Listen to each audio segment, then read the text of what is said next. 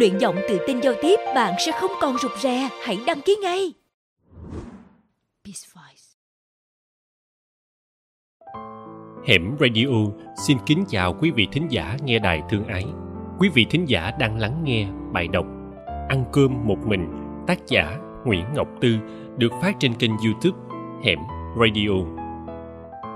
Ăn cơm một mình Nhiều năm sau khi ông ngoại bạn qua đời, bạn bỗng hay mơ ước mình có cổ mấy thời gian trong một bộ phim hoạt hình trẻ nít để quay lại ăn cơm với ông. Trong cái quá khứ có nhiều thứ đáng phải chỉnh sửa.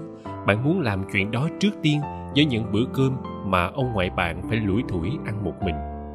Thức ăn nguội lạnh vì bạn dọn sẵn từ sớm để ra giường cho khỏi dướng.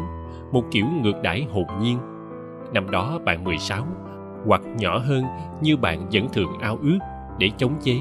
Ừ, thì lúc đó mình còn non dài chắc bạn cũng bực mình bực mẩy khi bỏ học về nhà ở hữu hỉ với ông già.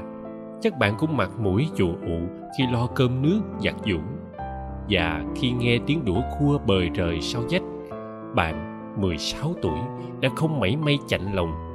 Chỉ nghĩ trời đất ơi mình lu bu công chuyện quá làm cho xong trước cây đã. Lúc đó bạn vẫn ở quanh nhà bên hè hay sau sàn nước, nghe tiếng đũa chạm trời rã trên miệng chén biết đã già buổi sáng rồi. Lúc đó bạn không biết mình vừa nghe được âm thanh, được xếp vào những âm thanh buồn nhất cuộc đời. Cái chỗ khuyết bên vách nồi cơm sau bữa ăn của ông ngoại cũng vì nắng mà cạn hều.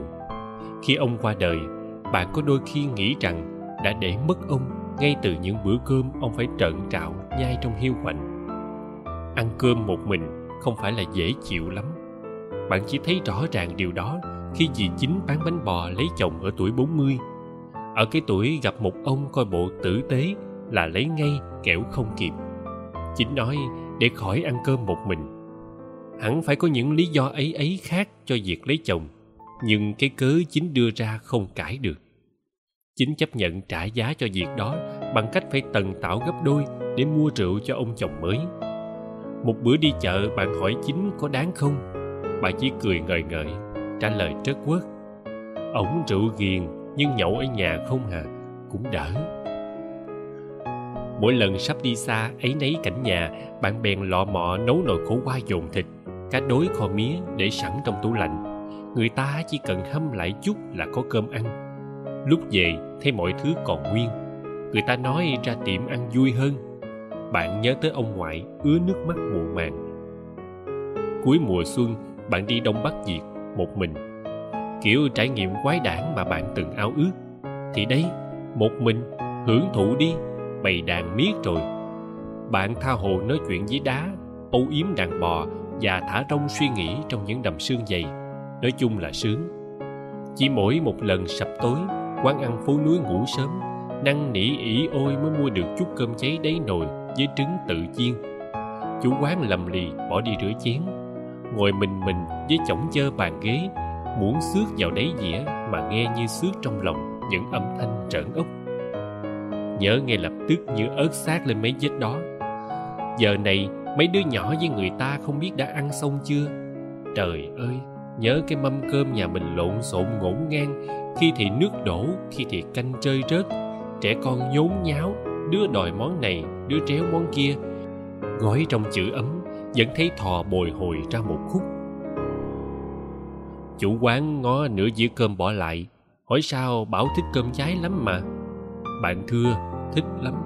Hồi nhỏ lên mâm là đào lấy cơm cháy, lúc hãy còn nóng giòn. Má sẽ rưới lên chén cơm ít nước cá kho vài cái tóp mỡ còng queo beo béo. Má không bao giờ để bạn vừa ăn vừa hát hoặc chỏi tay lên cầm hoặc còng lưng xuống, hoặc làm rơi rớt mấy hộp cơm. Nhưng đó là những bữa cơm cháy cả nhà quay quần sau một ngày làm lụng tan tác. Không phải một mình trên đất lạ, và bạn một mình béo máu nhai như trong miệng có nấm dâm bào. Bạn từng thấy có nhà tới bữa cơm phải chờ nhau đông đủ. Cũng có nhà ai đói nấy ăn, cho tùy nghi, cho người đi về muộn khỏi mang cảm giác nặng nề. Nhưng mỗi lần ông ngoại từ ký ức chống gậy về và bữa cơm trên cao nguyên đá và người đàn bà bưng bánh tiêu, bánh bò qua nhà hớn hở cầm trên tay chai rượu. Và tuổi tác chất chồng và đôi lúc thấy mình dường như đi lạc trên đời đã làm bạn nghiêng về phía mâm cơm náo động để trồng trành cho lắm, cũng muốn níu lấy mà về kịp hẹn. Ăn cơm một mình, nghe giảng lại tiếng mình, thấy chỉ bóng mình cũng không phải dễ chịu lắm ừ